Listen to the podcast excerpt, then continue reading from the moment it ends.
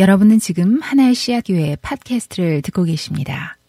어, 한국에 가면은요, 그 경주에 최부자 댁이라고 하는 오래된 집이 있습니다. 찾아보니까는 어, 그 자리에서 400년 이상 그, 그 자리를 지킨 어, 한국의 대표적인 부잣집 하면 알려져 있는 어, 그런 부잣집입니다. 어, 그 최부잣집이라는 집이 명성을 이어올 수 있었던 것은 어, 이런 그 전통이 있었다 그래요. 그 집안 안에.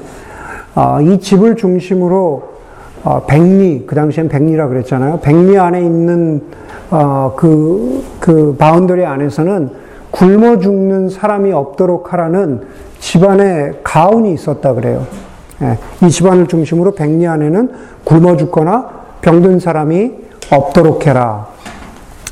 만약에 여러분 저 여러분들 한번 생각해 보세요. 저 여러분들이 병들고 어, 가난한데 그런데 이 부잣집에 혜택을 어, 봐서 살 수 있다면, 그렇죠? 내가 그 당사자라면 혜택을 입은 당사자라면 그 집이 얼마나 고마운 집일까 우리 생각할 수 있겠죠. 여러분 지난주에 제가 어, 말씀을 나누면서 어, 에스겔서에 나와 있는 성전이 어, 예수님을 상징, 상징한다고 했는데 바로 그 그냥 성전이 아니라 성전에서 흘러나온 생명수가 물이 우리의 발목과 무릎과 허리를 적시고 그리고 계속 흘러서 생명수가 되어서 모든 사람을 살리게 하였다. 죽어가는 사람, 영적으로 목마른 사람을 살리게 하였다. 그렇죠? 그리스도인이 된다라는 것은 바로 그 성전에서 흘러나오는 물을 마심으로 목마름이 해결되는 그 영적 갈증이 해결되는 그런 수혜자가 되는 거죠. 여러분 그런데 오늘 저희가 그 자녀들에게도 나누었지만 그것이 그 은혜를 수혜를 입는 우리 입장에서는 좋은 거지만 어, 예수 그리스도 그렇죠? 자신의 모든 생명을 내 주어야 하는 예수 그리스도께서는 그리스도께는 뭐 정말로 말 그대로 모든 것을 아, 내주는 희생이 되는 거죠. 아, 예수님 당시에 십자가 처형은요.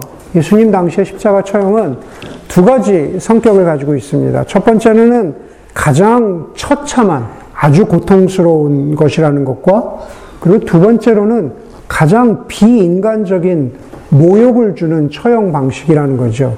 사실 이 두 가지가 합쳐지는 경우는 없어요. 무슨 얘기냐면은 가, 장 고통스럽다라는 것은 그, 그 고통을 그냥 빨리 끝내주는 거죠. 예, 그 고통이 이렇게 지속되지 않아요. 예, 빨리 죽, 죽, 죽이도록 해주는 겁니다.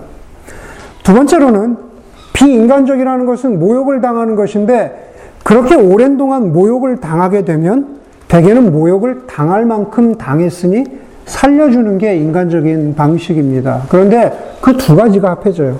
가장 고통스럽고 가장 비인간적인 것이 바로 십자가 처형 방식입니다.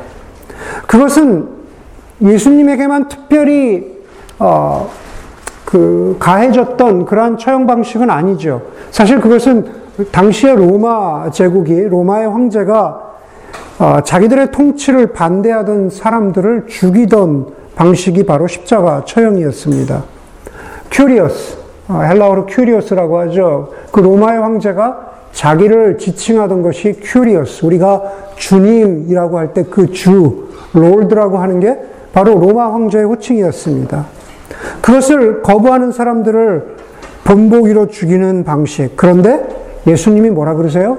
나는 이 온 우주의 주가 된다 라고 했으니 바로 예수님이 아, 그 십자가의 처형을 그 당시의 정치적이고 사회적인 환경에서는 바로 그 방식으로 처형을 당한 거죠. 물론 예수님이 말씀하신 주님과 그 안에 담겨 있는 하나님 나라, 세상 나라가 아니라 하나님 나라 안에는 바로 저와 여러분들 이 온 우주를 구원하시기 위한 하나님의 메시지가 담겨 있는 거죠.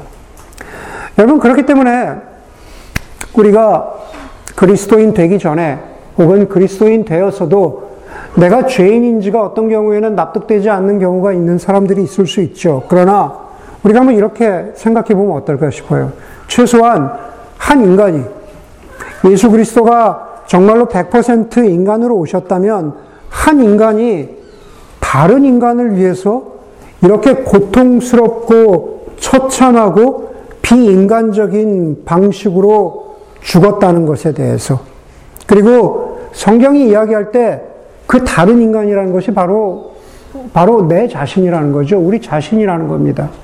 누군가가 나를 위해서 이렇게 처참하고 비인간적인 방식으로 나를 대신해서 죽었다는 것에 대해서 우리가 한번 깊게 생각해 보아야 할 것 같습니다. 무슨 말이냐면은 십자가의 처참성과 비인간성이라고 하는 것이 그만큼 그만큼 인간의 죄가 얼마나 깊고 처절한가 하는 것을 보여주는 증거이기 때문에 그렇습니다. 오늘 우리가 누가복음 3장 말씀으로 시작했는데요.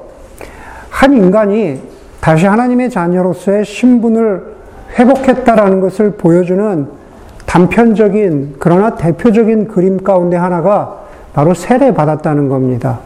오늘 여기에 보면 요단강에 많은 백성들이 세례를 받았다 그렇게 이야기 시작하고 있는 거죠. 그리고 그 세례받았던 전통이 계속 이어져서 우리 대부분은 어떤 모양으로든 세례를 받습니다.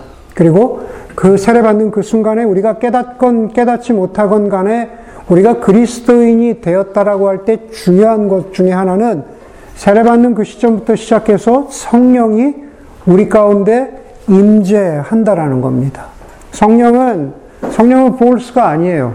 성령은 힘이 아닙니다.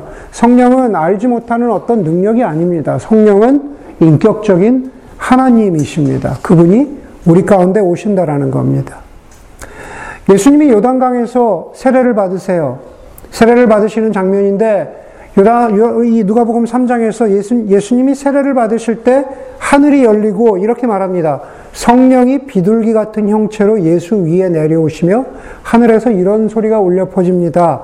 너는 내 사랑하는 아들이요. 나는 너를 좋아한다. 지난주에 말씀드렸죠. 예수님이 죄인이 아님에도 불구하고 세례를 받으신 것은 100% 인간으로 오셨다는 것, 그리고 죄인 받은, 어, 저, 저, 죄인 된 우리와 자신을 동일시 하신다는 의미로 세례를 받으신 것이지, 예수님이 죄가 있어서 세례를 받은 게 아니다라는 겁니다. 오늘 예수님이 세례 받으신 장면, 어, 그것은 성부 하나님께서 성자인 예수가 누구인가라는 것을 확인해 주시고 인정해 주시는 장면입니다. 예수님, 예수님을 향해서 어, 하늘에서 어떤 소리가 들려요? 너는 내 사랑하는 아들이요? 내가 너를 좋아한다. 그렇죠? 너는 내 사랑하는 아들이요, 내가 너를 좋아한다. 그게 예수님의 정체성이고 신분입니다. 여러분, 하나님의 자녀가 된다는 것은 사실 똑같습니다. 성령께서 저와 여러분들에게 확인해 주시는 우리의 정체성과 신분이 무엇일까? 우리가 그것을 의심하고 우리가 그렇게 믿기지 않는 순간에도 여전히 성령 하나님께서 우리에게 말씀하시는 것은 너는 내 사랑하는 아들이요? 너는 내 사랑하는 딸이요. 그리고 내가 너로 인하여서 기뻐한다 라는 겁니다. 그렇죠? 거기에는 어떤 책임이나 어떤 해야 하는 어떤 태스크가 없습니다. 하나님의 자녀가 된다라는 것은 우리가 어떤 일을 해서 그분을 기쁘시게 해서 우리가 하나님의 자녀가 되는 게 아니다라는 겁니다. 그냥 그저 나를 바라보시는, 나를 인정해 주시는 하나님을 받아들이는 것. 그렇기 때문에 하나님 나라 백성이 된다라는 그 출발은 굉장히 단순하죠. 내가, 너는 내 사랑하는 아들이다, 딸, 딸이다. 내가 너를 기뻐한다라는 하나님의 말씀을 신뢰하는 것에서부터 시작하는 것. 신뢰하는 것에서부터 시작하는 것. 여러분, 창세기 2장, 창세기 2장 7절에 보면은요, 하나님이 흙으로 사람을 만드세요. 그렇죠. 흙으로 사람을 만들었다고 해서 사람이 되는 게 아닙니다. 그렇죠. 하나님이 흙으로 사람을 만드시고 그리고 그 사람에게 생기를 불어넣으신다 그랬죠. 성령을 불어넣으세요. 생기를 불어넣으니 창세기 2장에 뭐라 그래요? 사람이 생명이 된지라 그래요. 사람이 생명이 된지라 그래요. living spirit이 된다 그래요. 예. 여러분, 여기 지금 사람이 한 사람이 세례를 받았을 때 우리 안에 성령이 임재하는 것과 창세기의 그, 그 시점으로 돌아가서 우리가 그냥 흙으로 지어진 존재지만 거기에 멈추어 있지 않고 생명이 우리 안에 들어올 때 우리가 생명이 된지라. 사실 똑같은 의미인 겁니다. 그게 바로 하나님의 자녀가 된다라는 의미예요. 사람이 돼, 흙일 때는요, 흙일 때는 사람이 돼 사람답지 못한 신분과 정체성, 무엇인가 부족한 상태로 머물러 있는 겁니다. 그런데 그러한 존재에게 진정한 사람됨이, 아담이라는 것은 그냥, 그냥 보통 명사라 그랬잖아요. 아담은 그냥 사람이에요. 아담이 진짜 아담이 되는 것은 바로 성령이 우리 안에 임재할 때, 성령이 우리 안에 생기를 불어 넣을 때, 그 함께 하시는 성령을 우리가 알 때, 그럴 때 우리가 진짜 사람이 되는 겁니다. 진짜 하나님의 자녀가 되는 거예요.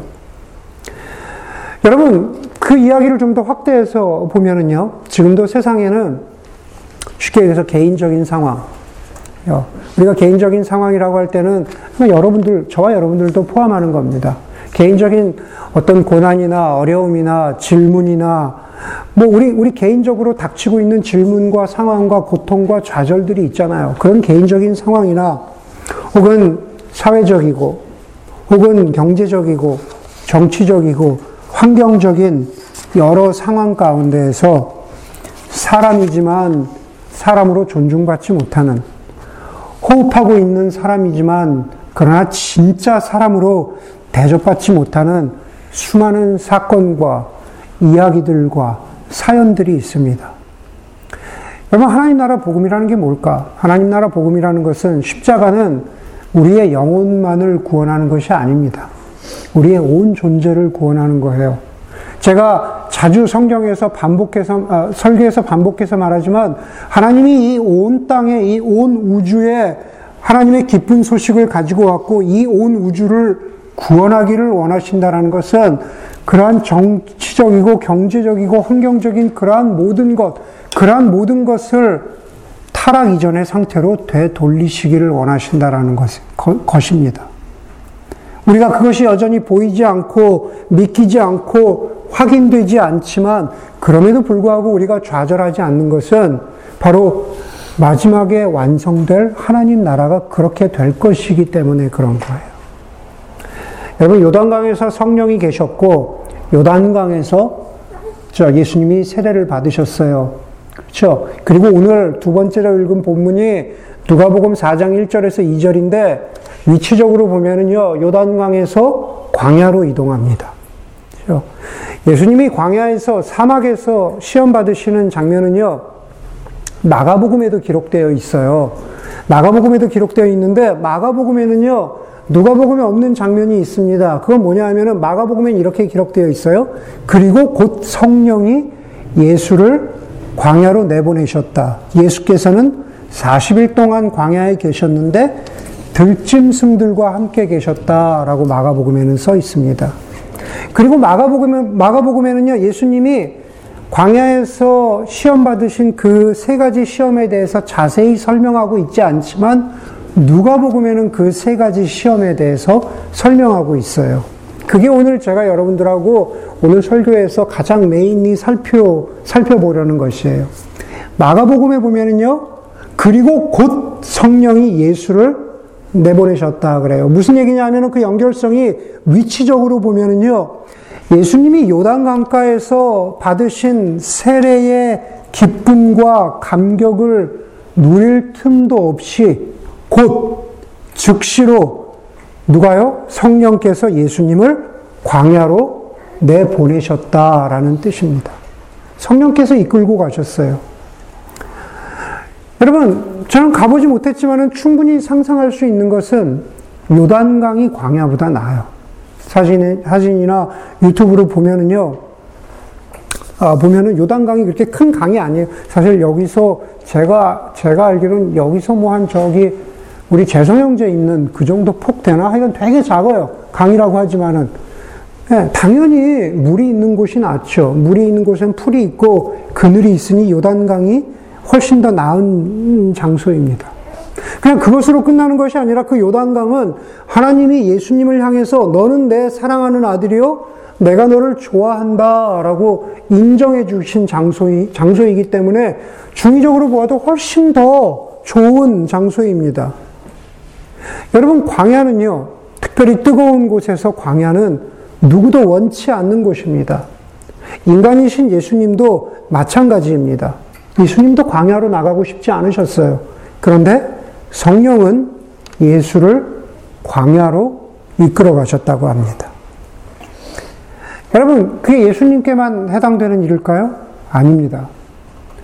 어떤 때는요, 하나님이 특별히 우리의 삶 가운데 함께 하시는 성령 하나님께서 하나님이 저와 여러분들, 저도 포함해서, 목사인 저도 포함해서 저와 여러분들을 광야로 데리고 가실 때가 있어요.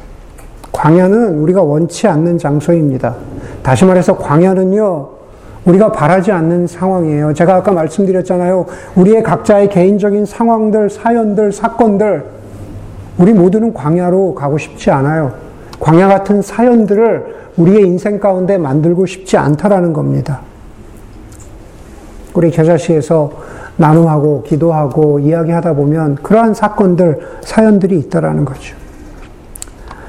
여러분, 광야뿐만 아니라 더 안타까운 것은요, 여기 보니까는 예수님이 그러셨던 것처럼 예수님도 광야에서 들짐승과 함께 계셨고, 우리도 광야에서 들짐승과 함께 있는다라는 거죠. 여러분, 더 깊이 얘기할 것도 없습니다. 성경에서 들짐승은요, 구약에서 신약에 이르기까지, 특별히 구약에서 들짐승은, 예, 조심하세요. 들짐승은요, 위협적인 존재예요. 예, 들짐승은요, 여전 누구에게나 위협적인 존재입니다. 살기를 느끼는 존재라는 거죠. 우리의 사, 우리의, 우리의 삶 가운데 그런 경우 만나잖아요. 저는 사실 뭐 그런 경우가 많이 없습니다. 그죠? 그러나 아마 여러분들 그럴 수 있을 거예요. 들짐, 들짐승을 만나는 것 같은, 아니, 혹은 심지어 어떤 때는, 야, 저 사람은 정말 들짐승 같다. 라고 하는 그런 사람도 만날 수 있잖아요. 여러분, 우리가 내가 하나님의 자녀다. 내가 하나님의 사랑하는 아들이다. 내가 하나님의 사랑하는 딸이다. 우리의 신분을, 우리의 정책, 정체성을 확인하는 곳은요, 대부분의 경우는 요단 강변이 아닙니다. 다시 말해서 편안한 곳이 아니다라는 거예요.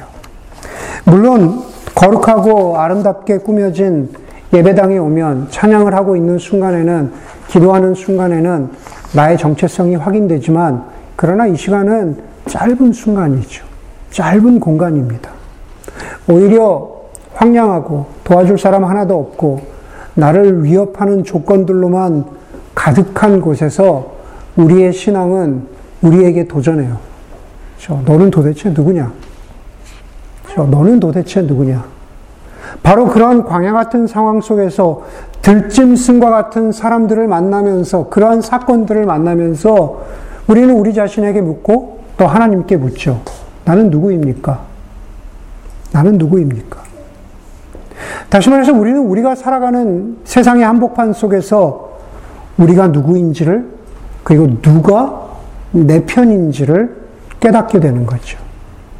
그렇기 때문에 오늘 말씀을 통해서 여러분들에게 첫 번째로 권면하는 것은 예수님처럼 광야에 있다고 느껴질 때, 예수님처럼 들짐승들로 둘러싸여 있다고 느껴질 때, 나를 왜 이런 상황 가운데 두셨냐?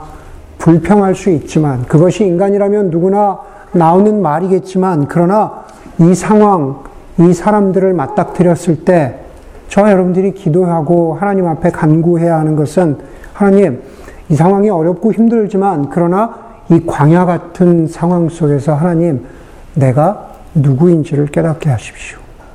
내 신분이 무엇인지를 깨닫게 하십시오. 어려움에서 그치는 것이 아니라 그 어려움 너머에 하나님이 나에게 주시는 그러한 도전들, 믿음의 도전들, 광야에 있습니다. 들짐승들을 만납니다. 그러나 하나님, 누가 내 편인지를 알게 하십시오. 여러분, 그렇게 기도해야 한다라는 겁니다. 마가복음에 보면은요, 예수님이 들짐승들과 함께 지내셨다고 하시죠.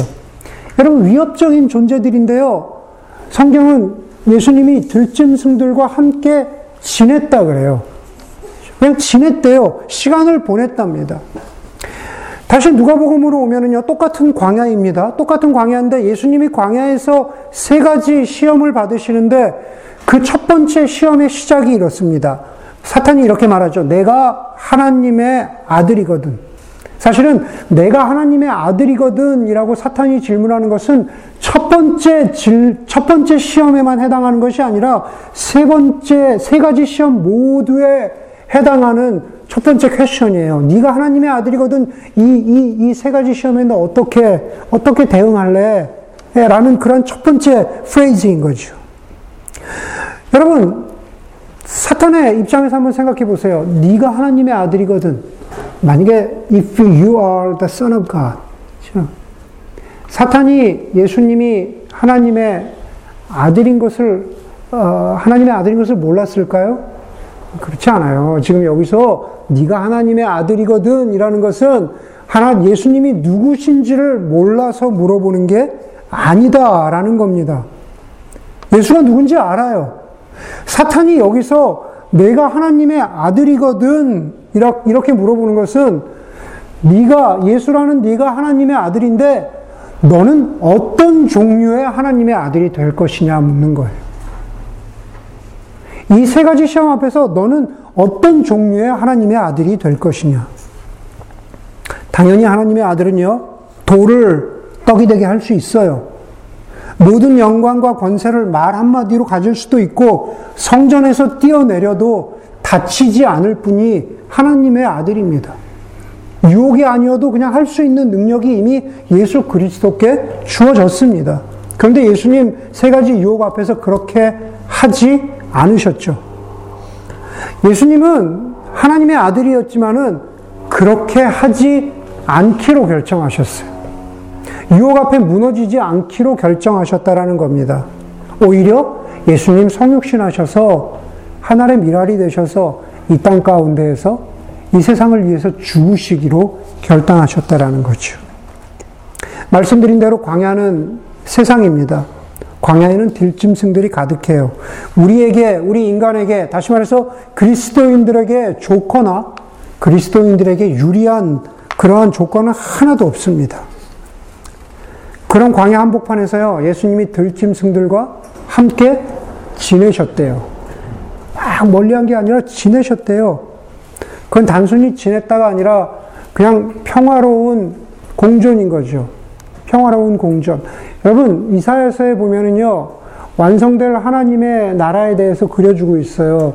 이사야서 11장에 보면은 하나님 나라의 한 모습이 그림으로 그려진다고 제가 여러 번 말씀드렸죠. 하나님 나라는 어떤 곳이에요? 늑대와 어린 양이 표범과 어린 염소가 혹은 어린 아이가 독사굴에 손을 넣어도 괜찮은 세상인 거죠. 그 그림을 가지고 오늘 여기 예수님이 시험 받으시는 장면으로 한번 와보세요. 예수님과 들짐승들이 함께 있는 것, 함께 지내는 것, 함께 공존하는 것. 이사에서 예언한 이사의 그림이 지금 여기 이렇게 펼쳐지고 있는 거죠. 예수님이 들짐승과 함께 지내셨다는 것은 바로 하나님 나라가 성취된 그 한 모습을 보여주는 거죠.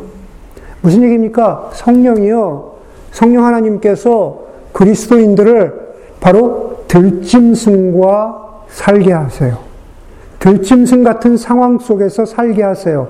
그래서 아까 말씀드린 대로 우리는 광야 같은 세상 속에서 우리의 영적 신분이 무엇인지를 확인하지만 그러나 거기가 끝이 아니다라는 겁니다. 우리의 정체성, 우리의 신분을 확인하지만 그것으로 끝나지 않고 여러분들의 소명이 무엇인지를 깨닫게 하세요. 여러분들은요, 광야 속에서 들짐승들과 더불어서 함께 살아가도록 부르심을 입은 사람들이라는 거예요. 예수님처럼 여러분들은 바로 들짐승들과 함께 살아가도록, 함께 지내도록 부르심을 입은 사람이라는 겁니다. 예수님이 그런 도전을 받으신 것처럼 성령 하나님께서 여러분들에게도 똑같은 도전을 주세요. 여러분들이 하나님의 자녀인데 그것은 변치 않는데 여러분들은 어떤 종류의 하나님의 자녀가 될 것인가? 내가 하나님의 아들이거든. 너희들이 하나님의 사랑하는 아들이요 하나님의 딸이거든. 너희는 어떻게 살아갈 것이냐? 바로 이게 예수님이 받으신 유혹 안에 우리가 고민하고 생각해 보아야 하는 소명에 대한 성찰이라는 거죠. 사도행전 1장에 보면은요, 성령이 이렇게 역사하신다고 하시는 바로 교회를 향한 하나님의 놀라운 말씀이 있습니다. 사도행전 1장 8절, 우리 너무 잘 알죠? 성령이 너희에게 임하시면 너희가 권능을 받고 능력을 받는다는 뜻이죠. 온 유대와 예루살렘과 온 유대와 사마리아와 땅 끝까지 이르러 너희가 어떻게 돼요? 내 증인이 될 것이다. 우리가 능력을 받았다는 것의 일차적인 의미는요, 우리가 누구인지를 아는 거예요. 그렇잖아요. 우리가 누구인지를 알아야 하잖아요. 그런데 두 번째로는요, 거기서 멈추지 않고 우리가 능력을 받았다는 것은 우리가 어떤 삶으로, 어떤 인생으로 부르심을 받았다는 것을 안다라는 거예요. 예루살렘이나 유대나 사마리아는 지역적인 의미도, 의미이기도 하지만 여러분들의 삶의 광야와 같은 들짐승과 같은 모든 상황을 통틀어서 그냥 예루살렘 온 유대 사마리아 땅끝이라고 말하는 거고 거기서 뭐라 그래요? 여러분들에게 증인이 되라고 말하고 있어요. 여러분들에게 어떤 종류의 그리스도인이 될 것이냐 그렇게 도전하고 있다라는 겁니다. 바로 그게 하나님 나라 백성의 삶이죠. 그게 바로 제자의 삶입니다. 그게 바로 증인의 삶, 영적 여정의 삶입니다. 뭐라고 불러도 좋아요. 네, 다 같은 말이에요. 다 같은 말인데 중요한 것은 어떤 종류의 삶을 살아갈 것이냐. 네. 들짐승과 함께 지내는 삶을 살아갈 것이냐, 들짐승의 혹은 유혹에 굴복하는 삶을 살아갈 것이냐. 그게 우리 앞에 있는 도전이죠. 세례 받으시는 곳은 요단강이었어요. 그 다음에 광야로 갑니다. 그리고 마지막에 시험을 받으신 후에 우리가 오늘 읽은 마지막 말씀에 예수님이 성령의 능력을 입고 갈릴리로 돌아오셨대요. 그렇죠? 성령이 광야로 내몰했는데 광야의 세 가지 시험이 끝난 다음에 성령의 능력을 입고 갈릴리로 돌아오셨대요. 예수님의 대부분의 사역의 현장은 갈릴리입니다. 예루살렘이 아니에요. 북쪽 갈릴리에서 대부분 예수님의 사역의 모든 일이 벌어졌습니다. 여러분, 예수님이 없던 능력을 갖추신 게 아니죠. 광야에 있었던 것이 무슨 수련을 했더니 대단한 능력을 갖춰서 돌아온 게 아니에요. 예수님 원래 그런, 그런 능력이 있으셨던 분이다라는 겁니다. 그런데 심지어 예수님도, 심지어 예수님도 내가 누구인가? 그렇죠? 그리고 내가 어떤 삶으로 부르심을 받았는가? 라고 하는 그 소명의식을 제대로 알지 못하면 이 땅을 구원하는 하나님의 능력으로서 그렇게 살아가실 수 없어요. 내가 누구인지 알아야 그 능력이 제대로 발휘되는 겁니다. 그리스도인도 마찬가지라는 겁니다. 예, 그리스도인도 마찬가지. 여러분 다 여러분 나름의 하나님이 주신 은사와 능력과 소명이 있어요. 예, 아무리 이야기해도 그 은사와, 은사와 소명과 능력이 하나님 나라를 위해서 펼쳐지지 않아요. 하나님 나라를 위해서 쓰임받지 않아요. 내 삶이 그냥 맨날 미디어걸 한 것 같고, 그냥 믿지 않는 사람들과 똑같은 것 같아요. 왜 그럴까요? 그렇죠? 내가 누구인지, 내 소명이 무엇인지 깨닫지 못해서 그래요. 예, 그건 분명합니다. 성령의 능력을 입는다라는 것은 무슨 없던 능력이 갑자기 생기는 게 아니에요. 예. 우리 안에 있는 것을 우리가 깨달아 알기만 하면 되는 겁니다. 예수님이 분명한 소명의식을 가지고 그때부터 공생애를 시작하시죠. 공생애의 첫 마디가 뭐라 그래요? 성령의 능력을 입고, 그죠? 주님의 영이 내게 내리셨다. 예수님 그렇게 선포하시잖아요. 주님의 영이 내게 내리셨다. 주님께서 나를 보내셔서 포로된 사람들에게 해방을 선포하고 눈먼 사람들에게 눈뜸을 선포하고 억눌린 사람들을 풀어주고 주님의 은혜의 해를 선포하게 하셨다. 예수님은 하는 게 아닙니다. 그게 바로 교회에 주신 사명이에요. 그게 바로 그리스도인들에게 주신 사명이라는 겁니다. 하나님 나라는요, 성령의 임재가 있는 그리스도인들에게 주어졌다라는 겁니다. 예. 첫 번째 뭐요? 우리가 세례받았어요. 우리의 신분과 정체성이 무엇인지 아는 순간이 성령의 세례의 순간입니다. 두 번째 뭐라고요? 우리의 신분과 소명을 확인하는 곳은 광야, 들짐승들 그 한가운데입니다. 그러나 거기서 끝나지 않고 그 안에서 우리를 어떤 종류의 삶을 살라고 부르셨는가, 우리를 증인으로 부르셨다라는 것입니다. 그 모든 것은 우리가 할 수 있는 게 아니죠. 누가 합니까? 우리 안에 있는 성령께서 하시는 거예요. 우리가 끊임없이 강구하는 것은 성령께서 나로 하여금 내가 누구인지 아는 것과 나로 하여금 그러한 삶을 살아가게 하여 주시옵소서 간구하는 거죠. 개인으로 공동체로. 그게 바로 하나님 나라 백성의 삶, 성령과 동행하는 삶입니다. 함께 기도하겠습니다.